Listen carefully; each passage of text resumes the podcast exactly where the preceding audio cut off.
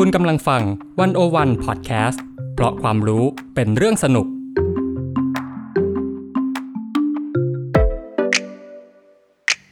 One-O-One In Focus เจาะไฮไลท์เด่น เศรษฐกิจสังคมการเมืองทั้งไทยและเทศ โดยกองบรรณาธิการ The One-O-One dot World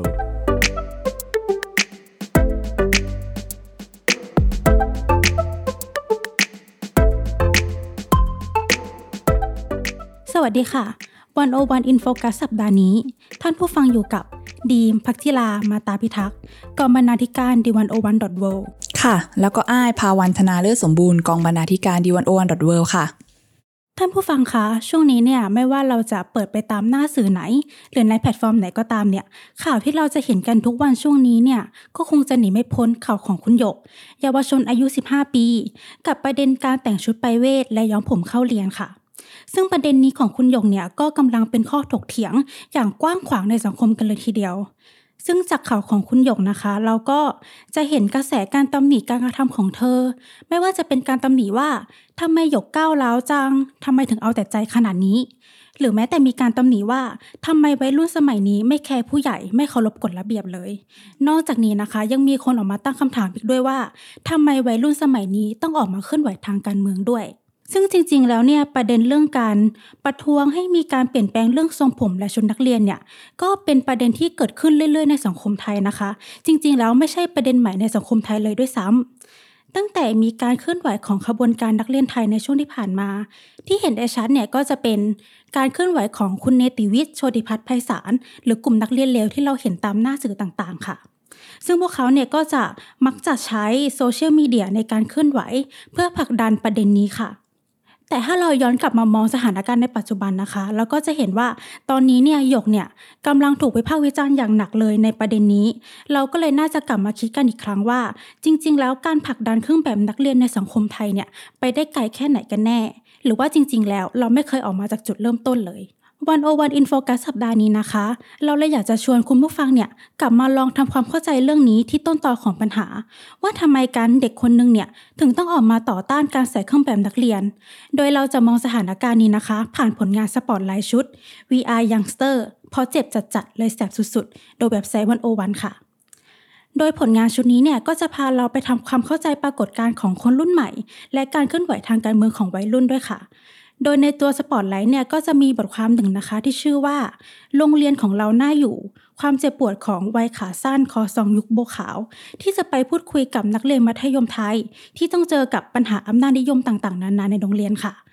ตรงนี้เนี่ยก็อยากจะให้พี่อายนะคะ ที่เป็นหนึ่งในผู้ร่วมทำสปอตไลท์ชุดนี้เนี่ยช่วยเล่าให้ฟังหน่อยว่าเยาวชนแต่ละคนที่มาเปิดใจให้เราฟังในบทความนี้เนี่ยเขาต้องเจอกับความเจ็บปวดอะไรจากรั้วโรงเรียนบ้างค่ะ โอ้โห พอฟังจากที่ดีมเกริ่นมาทั้งหมดเราต้องยอมรับเลยนะคะ ว่าเรื่องการต่อสู้เรื่องการเปลี่ยนแปลงกฎระเบียบ หรือว่าการไม่ละเมิดสิทธิร่างกายของเด็กนักเรียนเนี่ย มีมานานแล้วจริง ๆ คือตัวสปอตไลท์ของ VR Youngster เนี่ยก็เป็นผลงานที่วันโอวันเนี่ยจัดทำเมื่อประมาณ 3 ปีที่แล้ว และบทความนี้เนี่ยจริง ๆ ก็คุณนรัจยาตันจพัฒกุลเนี่ยก็เป็นคนทำนะคะ ซึ่งก็จะได้ไปคุยกับนักเรียนแล้วก็ครูถึงมุมมองเรื่องของความเจ็บปวด ประสบการณ์เจ็บปวดในโรงเรียน ซึ่งแน่นอนค่ะว่าถ้าพูดถึงประสบการณ์เจ็บปวดของนักเรียนแล้วเนี่ยก็คงจะมีอยู่ไม่กี่เรื่องเราก็อาจจะพอเข้าใจกันได้ เดาอย่างแรกก็คือเรื่องการเรียนเนาะการเรียนที่อาจจะไม่เปิดพื้นที่หรือว่าการเรียนที่สร้างสภาวะกดดัน การแข่งขันเสียจนแบบ มัน toxic มันทำให้คนเรามันเสียสุขภาพจิตกันได้ง่ายๆ และอีกเรื่องหนึ่งที่ก็สอดคล้องกับเรื่องของหยกในตอนนี้ก็คือเรื่องของกฎระเบียบค่ะ ซึ่งไอ้ขออนุญาตเล่าถึงเรื่องประสบการณ์ของน้องแพนด้าซึ่งเป็นนามสมมุติเนาะเป็นนักเรียนชั้นม .6 ค่ะ แล้วก็น้องแพนด้าเนี่ยก็ถือว่าเป็นเด็กเก่ง เป็นเด็ก เรียนห้องเรียนพิเศษวิทย์คณิตด้วยอะก็ถือได้ว่าถ้าเกิดไปอยู่ข้างนอกเนี่ยใครๆก็ต้องชื่นชมเธอแน่นอน แต่ว่าแพนด้าเนี่ยก็เป็นคนที่สนใจทางด้านประเด็นสังคมการเมืองผสมอยู่ด้วย แล้วเขาก็ตั้งคำถามกับเรื่องกฎระเบียบของโรงเรียน อยู่เสมอว่ามันมีบางอย่างที่ไม่ make sense ไหม บางอย่างมันสมเหตุสมผลหรือเปล่า หรือว่ากฎระเบียบบทลงโทษเนี่ย มันแทนที่จะเป็นการฝึกระเบียบ ในสายตาของผู้ใหญ่ แต่แท้จริงแล้วมันเป็นการประจานให้อับอาย หรือเป็นการใช้คำตำหนิที่รุนแรงเกินกว่าเหตุหรือเปล่า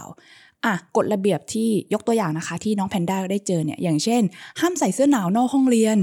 อันนี้ถือเป็นกฎที่ต้องเจอทำไมในโรงเรียนอะเนาะทำไมก็ไม่รู้เหมือนกันเขาอาจจะมองว่าเป็นแฟชั่นอย่างหนึ่งเนาะเดี๋ยวจะรักสวยรักงามมากเกินไป หรือว่าให้ถอดรองเท้าขึ้นอาคารเรียน แต่ว่าอนุญาตให้ใส่แต่ถุงเท้าพื้นสีขาวนะคะ ห้ามใส่ถุงเท้าพื้นดำอันนี้ดีมเคยเจอปะ อันนี้น่าน่าจะเป็นประสบการณ์ตรงเหมือนกันว่า ถ้าใส่รองถุงเท้าพื้นดำเนี่ยจะต้องโดนยึด อ่า เราก็เคยเจอเหมือนกันค่ะสมัยเรียน แล้วก็มีเรื่องที่เด่นชัดที่สุดเลยคือ ระเบียบทรงผม ถ้าเป็นเด็กนักเรียนหญิงเนาะคะ เราก็จะคุ้นเคยกับการที่เราจะต้องตัดผมสั้นให้เท่ากับติ่งหู อ่า แล้วน้องเพนด้าก็เลยมาแชร์ประสบการณ์ว่ามีอยู่ครั้งหนึ่งเนี่ยมันเป็นคาบการตรวจระเบียบประจำเดือน ซึ่งครูเนี่ยใช้ไม้บรรทัดทาบกับผม แล้วก็แบบให้วัดกันเลยว่าจะต้องตัดสั้นเท่าไหร่ ซึ่งเขาอะบอกว่าลงกฎระเบียบของโรงเรียนเนี่ย อนุญาตให้ไว้ผมยาวไม่เกิน 9 นิ้ว 9 นิ้ว เออละละเอียดขนาดนั้นเลย แต่ว่าครูตัดผมของเพื่อนให้สั้นกว่า 9 นิ้วขึ้นไป ก็คือพูดง่ายๆ คือตัดเนื้อเนื้อหูขึ้นไปอีกอะคืออันนี้คือเด็กผู้หญิงเลยใช่ไหมคะ ใช่ค่ะ ซึ่งเหตุการณ์นี้เนี่ยก็ถูกถ่ายคลิป แล้วก็เผยแพร่ไปในอินเทอร์เน็ตจนกลายเป็นข่าว แต่โรงเรียนเนี่ยก็ ไปเอาเรื่องของคนที่เผยแพร่ หรือว่าไปเอาเรื่องตัวนักเรียน เพราะว่ามองว่าเป็นการทำให้โรงเรียนเสื่อมเสียชื่อเสียง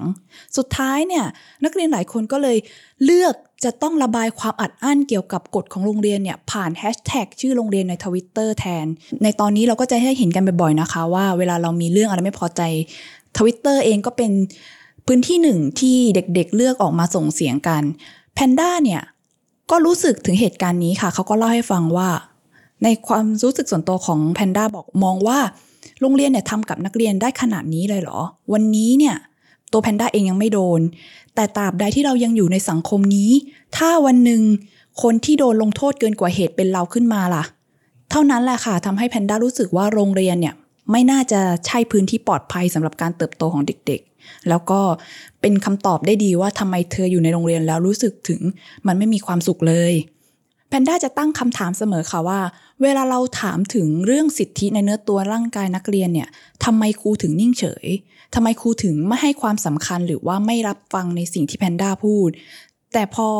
มีเด็กนักเรียนหลายคนเนี่ยสนับสนุนว่าก็กฎมันเป็นกฎกฎโรงเรียนมันเหมาะสมแล้วครูกับชื่นชมคนเหล่านั้นแทนแทนที่จะมาร่วมตอบคำถามหรือว่าขบคิดไปด้วยกันกับเด็กนักเรียนที่ตั้งคำถาม ซึ่งสำหรับแพนด้าแล้วนะคะ กฎระเบียบเรื่องทรงผมเครื่องแต่งกายเนี่ย ผู้ใหญ่มักจะมองว่าเป็นการสร้าง ระเบียบวินัยให้กับตัวนักเรียนถูกต้องมาเป็นการปลูกฝังการอยู่ร่วมกันในสังคม แต่ว่าแพนด้าเนี่ยมองว่าการที่คนเราจะมีวินัยได้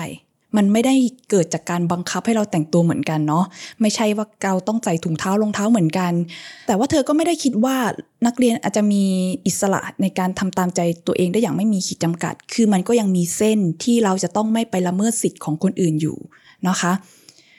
แล้วแพนด้าเนี่ยก็เล่าประสบการณ์ให้ฟังเพิ่มเติมอีกค่ะว่า เวลาที่มีครูบางคนเข้ามาพูดคุยหรือเลือกรับฟังความคิดเห็นของเธอเนี่ย ก็จะทำให้รู้สึกว่าครูคนนี้อยู่ข้างเรา ไม่ได้อยู่ฝ่ายตรงข้ามกับเรา ซึ่งความรู้สึกนี้เป็นสิ่งที่สำคัญมากนะคะ เพราะว่าเธอมองว่าการที่เราจะเคารพครูคนใดคนหนึ่งเนี่ยมันเกิดจากการที่เรามองว่าครูรับฟังนักเรียนครูทำเพื่อนักเรียนเห็นและให้ความสำคัญกับความเห็นของนักเรียนจริง ๆ ไม่ใช่ว่าเป็นการคิดว่าดีแล้วจึงสอนแบบนั้นจากมุมของครูโดยที่ไม่ถามนักเรียนเลย อ่า ซึ่งเราก็เลยมา ฟังความเห็นของฝั่งครูกันบ้างดีกว่า หรือก็คือในบทความชิ้นนี้เนี่ยก็มีเสียงของฝั่งครู ชื่อว่าครูทิว ธนวัฒน์สุวรรณปานค่ะ เขาเป็นครูวิชาสังคม จากโรงเรียนราชดำริ แล้วก็เครือข่ายครูขอสอน คุณครูเนี่ยมองว่าสิ่งปัญหาที่น่าปวดใจที่สุดสำหรับนักเรียนในวัยเรียนเนี่ยคือการที่ครูไม่ฟัง แล้วครูก็ใช้อำนาจลงโทษหรือจัดการอะไรบางอย่างกับนักเรียน โดยที่ไม่ฟังเหตุผลหรือมองบริบทของนักเรียนก่อน ใช้คำพูดที่ทำให้นักเรียนรู้สึกอึดอัด หรือว่าบางครั้งเนี่ยครูบางคนก็พยายามสร้างแรงกดดันผลักดันให้นักเรียนเป็นไปอย่างที่ครูต้องการอย่างเช่น มีผลการเรียนที่ดีขึ้น หรืออยู่ในกรอบอยู่ในระเบียบที่ครูสร้างขึ้น เพราะว่าครูมักจะมองว่าเด็ก เป็นคนที่มีสถานะต่ำกว่าเนาะไม่ได้มองว่านักเรียนเป็นคนเท่ากัน อีกอย่างหนึ่งก็คือเป็นมายาคติที่เราพูดกันมาเสมอว่า ครูคือพระคุณที่สามหรือเป็นพ่อแม่คนที่สองฉะนั้นเนี่ยนักเรียนมีหน้าที่เชื่อฟังและตอบแทนบุญคุณครู เพราะครูคือผู้ให้ อ่า แต่ว่าในแง่หนึ่งเนี่ยครูหลายคนก็อาจจะไม่ได้ให้ความรู้สึกที่ปลอดภัยอย่างนั้นกับนักเรียนหรือว่าทำให้นักเรียนเคารพเนาะซึ่งตรงนี้เนี่ยเราก็มองว่ามันเป็นปัญหาเชิงระบบเหมือนกัน ตรงที่ถ้าเราไปดูระบบการเรียนการสอนหรือว่าระบบการศึกษาในบ้านเราเนี่ยเราต้องยอมรับว่าหลายโรงเรียนเองเนี่ยก็ทำให้ครูเนี่ยมีภาระบางอย่างมากที่ไม่ใช่การสอนนะคะ คือครูอาจจะต้องไปทำงานเอกสารครูจะต้องไปทำงานไปอบรมไปอื่น ๆ และทำให้มีช่องว่างระยะห่างระหว่างครูกับนักเรียน พอครูไม่มีเวลาในการที่จะมาใกล้ชิดหรือมาพูดคุยทำความเข้าใจกับนักเรียนเนี่ยบางทีมันก็จะปรากฏออกมาในรูปแบบของการที่ครูอาจจะใช้อำนาจในการขัดเกลาควบคุม ปรับพฤติกรรมของนักเรียน รวมถึงใช้ความรุนแรงลงโทษ ให้เป็นไปอย่าง ที่ตามโรงเรียนกำหนดหรือต้องการให้เป็น ไม่ว่าจะเป็นเรื่องเสื้อออทรงผมเครื่องแต่งกายอะไรต่างๆรวมไปถึงความคิดความอ่านด้วย ซึ่งครูทิวเนี่ยมองว่า แม้ใครจะบอกว่าเรื่องกฎระเบียบ หรือการแต่งกายทรงผมจะเป็นเรื่องที่มันไม่สำคัญ แต่ว่าจริง ๆ ครูมองว่ามันสำคัญนะ เวลาที่เด็กออกมาเรียกร้องแล้วเราสมควรจะฟัง แม้ว่ามันจะไม่ใช่ปัจจัยโดยตรง แต่ว่าเวลามนุษย์เราอะค่ะ จะทำอะไรได้ดีเนี่ยต้องมีความรู้สึกมั่นใจ และความรู้สึกว่า โรงเรียนคือพื้นที่ปลอดภัยที่เขาจะกล้าทำอะไรสักอย่าง เป็นตัวของตัวเอง เป็นสามารถเติบโตไปโดยที่ไม่มีใครแบบตัดสินหรือด่าว่าเขาหรือห้ามเขาเป็นอะไรสักอย่างหนึ่งเออเราควรจะเปิดโอกาสให้เขาลองผิดพลาดเป็นตัวของตัวเองได้ หรือกระทั่งรู้สึกรักในตัวเองได้ว่าเราต้องการที่จะเป็นแบบไหน แล้วครูชิวก็ยังฝากไว้อีกค่ะว่า ในมุมมองของเขาเนี่ยบนโลกนี้ไม่มีคำตอบที่ถูกต้องหนึ่งเดียวหรอกนะคะ กฎระเบียบต่างๆ มันสามารถปรับเปลี่ยนไปได้โดยที่เราคุยกันว่ามันควรจะเป็นยังไง ให้ทุกคนมีส่วนร่วม แล้วก็ฟังคนที่มีอำนาจด้อยกว่าว่าเขารู้สึกอย่างไร คิดเห็นอย่างไร ฟังคนที่ต้องเผชิญกฎด้วยตัวของเขาเอง ว่าจริงๆแล้วเนี่ยเขาจะอยากให้มันเปลี่ยนไปเป็นแบบไหนที่ทำให้เขารู้สึกเจ็บปวดหรืออึดอัดน้อยลงอะเราคิดว่าในกรณีนี้เนี่ย หยกก็น่าจะต้องการในสิ่งเดียวกันนะคะ ก็อย่างบทความที่พี่อ้ายเล่าให้ฟังเมื่อกี้ก็อย่างที่พี่อ้ายบอกไปเนาะว่าบทความชิ้นนี้เนี่ยปล่อยออกมาเมื่อ 3 ปีที่แล้ว ก็เท่ากับว่าจริง ๆ แล้วประเด็นเรื่องอำนาจนิยมในโรงเรียนไม่ว่าจะเป็นการใส่ชุดไปเวท การย้อมผมหรือการ มีการเรียกร้องให้ยกเลิกชุดนักเรียนเนี่ยไม่ใช่เรื่องใหม่ในสังคมไทยเลย จริง ๆ เราน่าจะเคยได้ยินประเด็นนี้เนี่ยมาหลายปีแล้วด้วยซ้ำเพราะจริงๆเนี่ยถ้าเราย้อนกลับไปช่วงที่ม็อบคนรุ่นใหม่กำลังบูมในปี 2563 เนี่ยตอนนั้นเนี่ยวันโอวันก็เคยเขียนบทความเรื่องสังคมไทยในม็อบรุ่นเล็ก การต่อสู้ของเด็กมัธยมที่มีอนาคตเป็นเดิมพัน ซึ่งในบทความนี้นะคะ ก็วันโอวันเนี่ยก็ได้ไปพูดคุยกับนักเรียนจากกลุ่ม เกียร์หมูดมจะไม่ก้มหัวให้เผด็จการ และหนึ่งในนักเรียนที่ได้ขึ้นปราศัยบนเวทีอีสานสีบอทนโดยบทความนี้เนี่ยก็จะพาเราไปทำความเข้าใจปรากฏการณ์ของเด็กรุ่นใหม่ ทั้งเบื้องหลังการเคลื่อนไหวของมบมัธยม รวมถึงมองภาพการเมืองทั้งในและนอกรั้วโรงเรียนด้วยค่ะ พูดง่าย ๆ ว่า เวลาที่นักเรียนตั้งคำถามเนี่ยเขาไม่ได้เราเห็นได้ชัดเนาะว่าเขาไม่ได้ตั้งคำถามแค่ถึงกฎระเบียบหรือการปกครองภายในโรงเรียนเท่านั้น แต่ตอนนี้เราเห็นพัฒนาการว่า เมื่อสองสามปีที่ผ่านมาเด็กนักเรียนเริ่มที่จะสนใจ เรื่องภายนอกรั้วโรงเรียน แล้วก็กลายร่างมาเป็นม็อบรุ่นเล็กอย่างที่เราเห็นกัน ใช่ แล้วก็จากพัฒนาการนี้เนี่ยก็มีการพูดถึงการเมืองที่ไม่ใช่อำนาจนิยมในรั้วโรงเรียนเท่านั้น แต่ว่ายังมองสะท้อนออกมาถึงการเมืองเชิงโครงสร้างที่อยู่ในสังคมไทยด้วย โดยสิ่งสำคัญที่บทความนี้สะท้อนออกมานะคะ ก็คือ เรื่องของอำนาจที่ครูมีสิทธิ์ลงโทษ หรือว่าใช้ความรุนแรงกับนักเรียนได้ตามอำเภอใจเลย โดยในบทความนี้เนี่ยก็มีประสบการณ์ของแยมเป็นนามสมมตินะคะ เป็นนักเรียนในกลุ่มเกียรมอุดมจะไม่ก้มหัวให้ประเผด็จการ โดยแยมเนี่ยได้เล่าประสบการณ์ของเธอให้เราฟังว่า ตอนที่แยมเรียนอยู่ชั้นม .3 เนี่ยมีเพื่อนแยมคนหนึงเนี่ยโดนคุณครูใช้กรรไกรถ่ายผมจนแหว่งเลย ซึ่งการกระทำนี้เนี่ยเกิดขึ้นหน้าเสาธงที่มีนักเรียนทั้งโรงเรียนจ้องมองอยู่ ก็น่าจะต้องลองคิดว่าเด็กคนนั้นจะอับอาย แล้วก็เป็นบาดแผลในใจเขาขนาดไหนนะคะห รือแม้แต่การลงโทษด้วยการตีใช้ความรุนแรงที่แยมเห็นอยู่บ่อยครั้งเนี่ยทั้งหมดนี้เนี่ยก็เลยทำให้แยมกลับมาตั้งคำถามว่า การใช้ความรุนแรงเหล่านี้ของคุณครูเนี่ยเป็นการละเมิดสิทธิของเด็กเกินไปหรือเปล่าแล้วก็จากข้อถกเถียงหลายอย่างที่เกิดขึ้นในสังคมรวมถึงสิ่งที่แยมเห็นมากับตาเนี่ยก็เลยทำให้แยมเนี่ยเริ่มเข้าสู่การเคลื่อนไหวเรียกร้องสิทธิในระบบการศึกษากับม็อบเยาวชนอื่น ๆ ค่ะ ก็จริง ๆ แล้วเนี่ยถ้ามีคนตั้งคำถามว่าทำไมอยู่ดีเด็กถึงออกมาเคลื่อนไหวทางการเมืองเนี่ย เราก็น่าจะ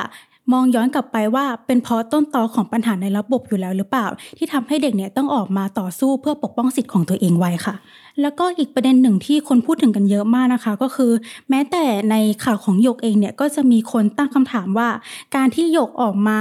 ทำแบบนี้หรือการที่มีม็อบเยาวชนอยู่บ่อยๆเนี่ย มีผู้ใหญ่หรือนักการเมืองหนุนหลังให้เด็กออกมาทำหรือเปล่า อ่า คลาสสิก ก็เป็นน่าจะเป็นวัฒกรรมที่เราได้ยินกันมาเรื่อยๆอยู่แล้วเนาะ ในบทความนี้เองนะคะ ก็จะท้อนให้เราเห็นว่าจริง ๆ แล้ววัยรุ่นสมัยนี้เนี่ยสนใจการเมืองกันตั้งแต่เด็ก ๆ แล้ว เด็กไม่ได้ถูกนักการเมืองจูงจมูก และเด็กก็มีความคิดทางการเมืองเป็นของตัวเองด้วย เพราะฉะนั้นเนี่ยวัฒกรรมที่ว่ามีนักการเมืองหรือว่ามีผู้ใหญ่คอยโยงใยอยู่เบื้องหลังม็อบเด็กเนี่ยก็ถือเป็นวัฒกรรมที่ดูถูกความคิดของคนรุ่นใหม่ไม่น้อยเลย โดยอย่างหนึ่งในประสบการณ์ของเด็กมัธยมนะคะ น้องชื่อว่าน้องขนมปังก็ในบทความนี้เนี่ยน้องได้เล่าให้เราฟังว่า จุดเริ่มต้นที่ทำให้ขนมปังเนี่ยเริ่มสนใจเรื่องของการเมืองเนี่ยเริ่มมาจากมีครูคนหนึ่งที่เป็นครูที่โรงเรียนที่ขนมปังเรียนอยู่ เขาเป็นครูที่เคยเข้าร่วมม็อบกปปสเนาะทุกคนก็น่าจะรู้จักม็อบนี้กันอยู่แล้วว่าเป็นยังไง โดยขนมปังเนี่ยเล่าให้เราฟังว่าคาแรคเตอร์ของครูคนนี้เนี่ยจะมีความอินความเป็นชาติไทยมาก ถ้าถามว่าอินขนาดไหนก็คือครูเนี่ยจะห้อยนกหวีดมาสอนที่โรงเรียนด้วยขนาดนั้นเลยเหรอค่ะมันอินขนาดไหนต้องคิดดูแล้วก็นอกจากนี้เนี่ยเวลามีโฮมรูมเนี่ยอาจารย์ท่านนี้เนี่ยก็จะมาปลูกฝังเรื่องให้รักชาติ รักศาสนารักพระมหากษัตริย์ ซึ่งถ้าพูดถึงคลาสโฮมรูมเนี่ย ในข่าวของหยกเองเนี่ยหยกก็เคยออกมาพูดเนาะว่าเขาเนี่ยไม่อยากจะเข้าเรียนคลาสโฮมรูมเพราะรู้สึกว่าอาจารย์มักจะปลูกฝังความคิดอะไรที่อาจจะไม่เป็นประโยชน์ต่อเขาในอนาคต ประสบการณ์ของขนมปังเนี่ยก็อาจจะสะท้อนให้เราเห็นว่าจริง ๆ แล้วคลาสโฮมรูมเนี่ยควรจะปลูกฝังสิ่งที่เด็กจะใช้ประโยชน์ได้ในอนาคต มากกว่าจะปลูกฝังสิ่งที่เป็นอคติส่วนตัวของผู้สอนเองหรือเปล่า นอกจากนี้นะคะ ต่อจากอาจารย์ท่านนี้เนี่ยขนมปังก็เล่าให้เราฟังว่า มีวันหนึ่งเนี่ยอยู่ดีๆอาจารย์ก็เอาไม้ไผ่หนาๆเนี่ยมาตีเพื่อนในห้องหยก โดยให้เหตุผลว่าที่ทำแบบนี้ เพราะว่าไม่ชอบเด็ก EP อ่าเด็ก EP ก็คือเด็กที่เรียนอยู่ในหลักสูตรภาษาอังกฤษเนาะอาจารย์เขาก็บอกว่าการที่เด็กเรียนหลักสูตรภาษาอังกฤษเนี่ยเป็นการเรียนกับฝรั่ง เป็นการเรียนหลักสูตรของวัฒนธรรมตะวันตก ซึ่งมันไม่เข้ากับความคิดชาตินิยมของเขาโอ้ ใช่ประเด็นนี้ก็ตอนอ่านก็อึ้งอยู่เหมือนกัน โดยขนมปังเนี่ยก็บอกเลยว่าเหตุการณ์เนี่ยทำให้เธอแบบตื่นรู้ขึ้นมาเลย แล้วก็ตั้งคำถามว่าทำไมการครูที่เอ่อห้อยนกหวีดมาสอน พร่ำบอกว่าให้เรารักชาติให้เรารักสถาบันเนี่ยถึงใช้ความรุนแรงกับเด็กอย่างไม่สมเหตุสมผลขนาดนี้ จากเหตุการณ์นี้นะคะ ก็เลยทำให้ขนมปังเนี่ยตระหนักถึงเรื่องสิทธิมนุษยชน และก็มองเห็นภาพการเมืองภาพใหญ่ที่สะท้อนอยู่ในอำนาจนิยมในรั้วโรงเรียนมากขึ้นค่ะ เรามองว่าอย่างนี้นะคะดีมพอเราฟังทั้งหมดเนี่ยเรารู้สึกว่ามันก็มีความอัดอั้น ความเจ็บปวดหลายอย่าง ซึ่งนำไปสู่ผลลัพธ์หลาย ๆ แบบในตัวนักเรียนเอง ตั้งแต่ตอนที่ไอ้ายเล่าเรื่องของน้องแพนด้าเนาะว่าแบบว่าเขาอาจจะแค่บ่นออกมาเฉย ๆ ให้เราฟังว่าเขาเจออะไรมาบ้าง ไปจนถึงขั้นที่ดีมเล่าให้ฟังว่าเป็นน้องขนมปังอืมที่มาแชร์เรื่องประสบการณ์เจ็บปวด และเขาก็คิดว่าต้องทำอะไรสักอย่างจนนำไปสู่เรื่องของม็อบรุ่นเล็ก เราคิดว่า สิ่งเหล่าเนี้ยมันก่อตัวและมันชัดเจนขึ้นเรื่อยๆ และเด็กเขามีความหวังว่าจะเปลี่ยนแปลงอะไรสักอย่าง เพียงแต่ว่าพอเด็กออกมาเราก็จะตั้งคำถามว่า ถูกกลุ่มนักการเมือง มีกลุ่มก้อนทางการเมืองมีใครที่อยู่เบื้องหลังไหมก็อย่างที่ดีมว่าว่ามันอาจจะเป็นการดูถูกความคิดของนักเรียนด้วย แต่ไอ้ายก็มองว่าอีกแง่หนึ่งคือมันนำมาซึ่งการใช้เจ้าหน้าที่รัฐเนี่ยแหละอืมมาปราบปรามเด็ก เออ เหมือนกับที่กระทำเหมือนอย่างผู้ใหญ่เลยไอ้ายจะขออนุญาตเล่าถึงบทความที่ไอ้ายเคยได้คุยกับนักกิจกรรมเด็กที่ถูกคุกคาม จากเจ้าหน้าที่รัฐสักหน่อยนะคะ บทความนี้มีชื่อว่า การคุกคามใต้ความสงบเงียบ ชีวิตที่ไม่ปลอดภัยเมื่อรัฐไทยไม่ปล่อยให้เยาวชนส่งเสียง ในบทความนี้เนี่ยไอ้ายคุยกับนักกิจกรรมเยาวชนสองคนค่ะ คนแรกเนี่ย ขอสงวนนามขอตั้งชื่อเธอว่าจิ๋วจิ๋วจิ๋วจิ๋วเนี่ย ตอนเขาก็คล้ายๆกับ ม็อบรุ่นเล็กคนอื่นๆ ก็คือไม่พอใจเรียนรู้ประสบการณ์เจ็บปวดจากในโรงเรียน และนำไปสู่การขับเคลื่อนข้างนอกโรงเรียน แล้วก็เป็นถึงแกนนำการตั้งม็อบอ่าต่อสู้ทางการเมืองอื่น ๆด้วย ซึ่งเธอก็เล่าให้ฟังว่าม็อบแรกที่เธอตั้งเนี่ยเธอเพิ่งอยู่ม .2 นะคะมสองม2 อายุ 14 ปีแต่เป็นแกนนำอ่าจัดตั้งแฟลชม็อบหรือการชุมนุมที่อ่า เราเรียกกันว่าพะเยาบะเอาแป้งอ่าซึ่งก็พูดถึงเรื่องป่าลอยต่อ พูดถึงการจัดซื้ออาวุธของกองทัพ มีคุณลุงแกนนำเสื้อแดงเนี่ยมาพูดถึงเรื่องเศรษฐกิจโรคระบาดคือมือวิจารณ์การทำงานของรัฐบาลน่ะแหละค่ะเหมือนกับการขับเคลื่อนการต่อสู้ของเยาวชน ในยุคสมัยไล่เรียกกัน หรือก็คือประมาณ 2-3 ปีก่อน จากการต่อสู้ครั้งนั้นเนี่ยสิ่งที่จิ๋วจิ๋วต้องเจอ เราก็พอน่าจะเดาได้คือเราจะต้องเจอแบบตำรวจนอกเครื่องแบบทหารเข้ามาพูดคุย ตั้งแต่ตอนจัดชุมนุมและมาถามรายละเอียดของงานว่า เอ้ยมาทำอะไรจะมาคุยเรื่องอะไร หรือบางครั้งก็ตามไปถึงบ้านอืมแล้วก็ไปกดดันไปคุยกับครอบครัว ซึ่งพอครอบครัวเนี่ยส่วนใหญ่ไอ้ก็เชื่อว่า ครอบครัวบางส่วนไม่ต้องการให้ลูกของเราไปทำกิจกรรมอะไรแบบนั้น ดังนั้นเนี่ยมันก็จะมีการค a ชกันเนาะมีการปะทะมีปากมีเสียง มีความขัดแย้งกันเกิดขึ้น ซึ่งจิ๋วจิ๋วเองก็เช่นกันค่ะก็โดน ที่บ้านเนี่ยเขาไม่อยากให้จิ๋วจิ๋วทำอีก เขาถึงขั้นแบบกักบริเวณ ให้จิ๋วจิ๋วอยู่แต่ในห้องไม่ให้ออกไปไหน อยู่ช่วงช่วงหนึ่งพักหนึ่งเป็นเดือนๆเลยแล้วก็พยายามกดดันว่าจะเลิกทำไหมจะเลิกต่อสู้ จะเลิกออกไป ชุมนุมทางการเมืองไหม จิ๋วจิ๋วก็ได้แต่ตอบว่าไม่รู้สิ เพราะว่าเธอไม่รู้จริง ๆ ว่าอนาคตมันจะเป็นยังไง มันจะดีขึ้นหรือมันจะแย่ลงแล้วจะมีจะมีอะไรรับประกันได้ว่า การที่แบบพอเราไม่ต้องต่อสู้แล้วทุกอย่างมันจะดีขึ้นจริงเหรออืมเนาะซึ่งจิ๋วจิ๋วก็พยายามบอกว่า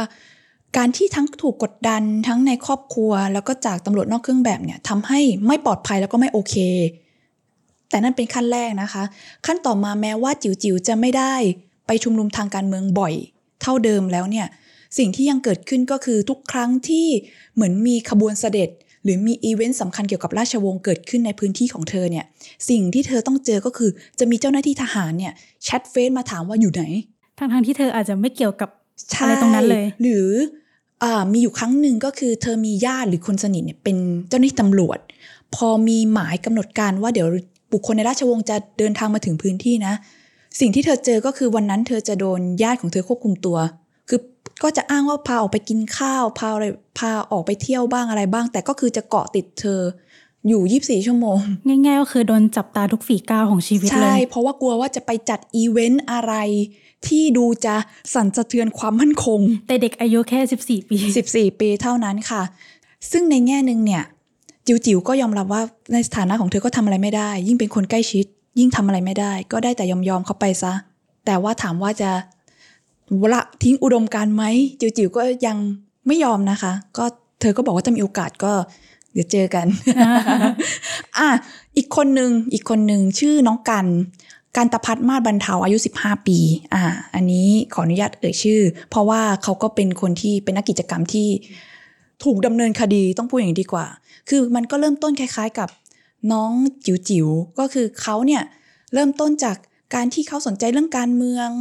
แล้วเขาก็แชร์โพสต์กิจกรรม วิ่งไล่ลุงใน Facebook ส่วนตัว แค่นั้นแหละค่ะ วันต่อมาขณะที่เขากำลังสอบอยู่ในโรงเรียน ก็คือมีเจ้าหน้าที่ตำรวจเข้ามาชาร์จ เข้ามาในถึงในห้องสอบเลยแล้วแบบใครใครที่เป็นคนทำอืมเออ แล้วโรงเรียนก็ปล่อยให้เข้ามาด้วยประเด็น โรงเรียนก็ปล่อยให้เข้ามาด้วย ครูก็เรียกไปคุย เออ แล้วหลังจากนั้นเนี่ย เขาก็รู้สึกว่ามันไม่ยุติธรรม คือเขาก็จะมีความเป็นขบฏนิดนึงเนาะพอเขารู้สึกว่ามันไม่ยุติธรรมที่แค่แชร์โพสต์ก็มาทำถึงขนาดนี้อืมเขาก็เลยไปเข้าร่วมชุมนุมซะเลย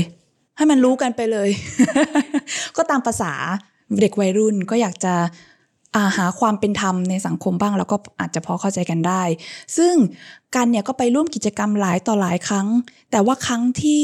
ถูกดำเนินคดีรุนแรงที่สุดก็คือ ถูก ส่งหมายเรียกคดีฝ่าฝืนพรกฉุกเฉิน ในปี 2564 ก็ไม่นานมานี้เองเนาะเขาก็บอกว่าเหตุผลเพราะว่าไปเข้าร่วมคาร์ม็อบที่โคราชช่วงสิงหาคม 2564 พอมีหมายเรียกมาส่งถึงบ้านเนี่ยกันก็ต้องคุยกับครอบครัว ซึ่งเดิมทีเนี่ยครอบครัวก็มีความเห็นทางการเมืองไม่ตรงกับเขาอยู่แล้ว แน่นอนว่าก็ทะเลาะกันยกใหญ่ แล้วตำรวจก็มาบอกไปอีกว่าลูกคุณน่ะ ไปทำความผิดไป สร้างความปั่นป่วนเสียหายกับบ้านเมือง คือการมองว่าการที่เจ้าหน้าที่ตำรวจมาพูดแบบเนี้ยหรือแบบพยายามมาทำให้พ่อแม่เขาเข้าใจผิดในตัวเขาว่าเขาทำแบบนี้บ่อย เขาไปทำอะไรที่รุนแรงจนถึงขั้นต้องโดนคดีเนี่ย มันเป็นการกลั่นแกล้งกัน ซึ่งสุดท้ายเนี่ย แม้ว่าหมายเรียกครั้งนั้นน่ะจะไม่มีการดำเนินคดีต่อในชั้นศาลแต่ว่ามันก็ทำให้กันเนี่ยถูกมองในอีกมุมหนึ่งไปแล้วว่าเป็นเด็กที่อ ไม่อยู่ในกฎในกรอบสังคม มีถูกผู้ใหญ่จับจ้อง พ่อแม่ก็จะแบบว่าจับจ้องอยู่เสมอว่ากันไปทำอะไรที่ไหนยังไง คือพอเจอสภาวะกดดันทั้งแบบทั้งในโรงเรียนด้วยเนาะครูก็ปล่อยให้ตำรวจเข้ามา มีตำรวจมาถึงหน้าบ้าน มีแบบพ่อแม่คอยจับจ้องอะไรอย่างนี้อีก มีอยู่กันก็ยอมรับว่ามันสามารถกดดันได้ถึงขั้นที่เขาเคยคิดที่จะฆ่าตัวตาย เพราะว่าถูกคุกคามจากเจ้าหน้าที่รัฐเลย แต่สุดท้ายเนี่ยเขาก็แบบข้ามผ่านมันมาได้ เพราะว่าเขาก็คิดว่า เออ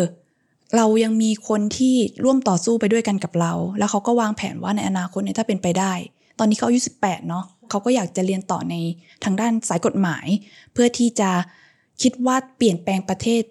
ในตามระบบให้มันเป็นธรรมมากขึ้นกว่านี้ จะไม่มีการกันแกล้งเยาวชนเกิดขึ้นอีก คือเรามองว่า เราก็น่าจะเปิดพื้นที่ให้กับเยาวชนในการส่งเสียงบ้าง เพราะถ้าไมมันไม่ใช่การแบบ การเอาเจ้าหน้าที่รัฐไปกดปราบเด็กอายุ 14-15 มันเป็นสิ่งที่ไม่ควรทำเนาะมันก็เป็นการละเมิดสิทธิ์ยิ่ง มันเป็นสิทธิในการแสดงออกความเห็นตามระบอบประชาธิปไตยด้วยแล้วอะค่ะ ก็จริงๆ ถ้าเรากลับมาพูดถึงเรื่องหยกเนาะจริง ๆ ภาพจำของคนหลายคนตอนเนี้ย เราเชื่อว่าจะมองหยกแค่ภาพจำที่ว่าเขาปิดรั้วเข้าโรงเรียน แต่หลายคนไม่เคยมองว่า ปัญหาอะไรที่ทำให้หยกต้องทำแบบนั้น แล้วก็อย่างที่พี่ไอ้ายเล่าให้ฟังว่าม็อบเยาวชนเนี่ยจะต้องถูกคุกคามโดนคุกคาม จากเจ้าหน้าที่รัฐอยู่ตลอดเนี่ยจริง ๆ แล้วหยกก็เป็นหนึ่งในเด็กในม็อบเยาวชนเนาะเพราะว่าหยกเนี่ยเขาเคยเข้าไปร่วมม็อบอืมแล้วก็โดนแจ้งม .112 อืมมีคนแจ้งม .12 กับเด็กอายุแค่15ปีด้วยใช่ค่ะอืมจากสาเหตุที่ว่าเขาเนี่ยใช้ป้ายผ้าแล้วก็มีการเขียนข้อความที่คนที่แจ้งหยกเนี่ยมองว่าอาจจะเข้าข่ายหมิ่นสถาบัน นับตั้งแต่วันนั้นชีวิตของหยกก็เปลี่ยนไปในแง่ที่ว่า เธอถูกจับตาทุกย่างก้าว ถูกเจ้าหน้าที่รัฐคุกคามในทุกรูปแบบ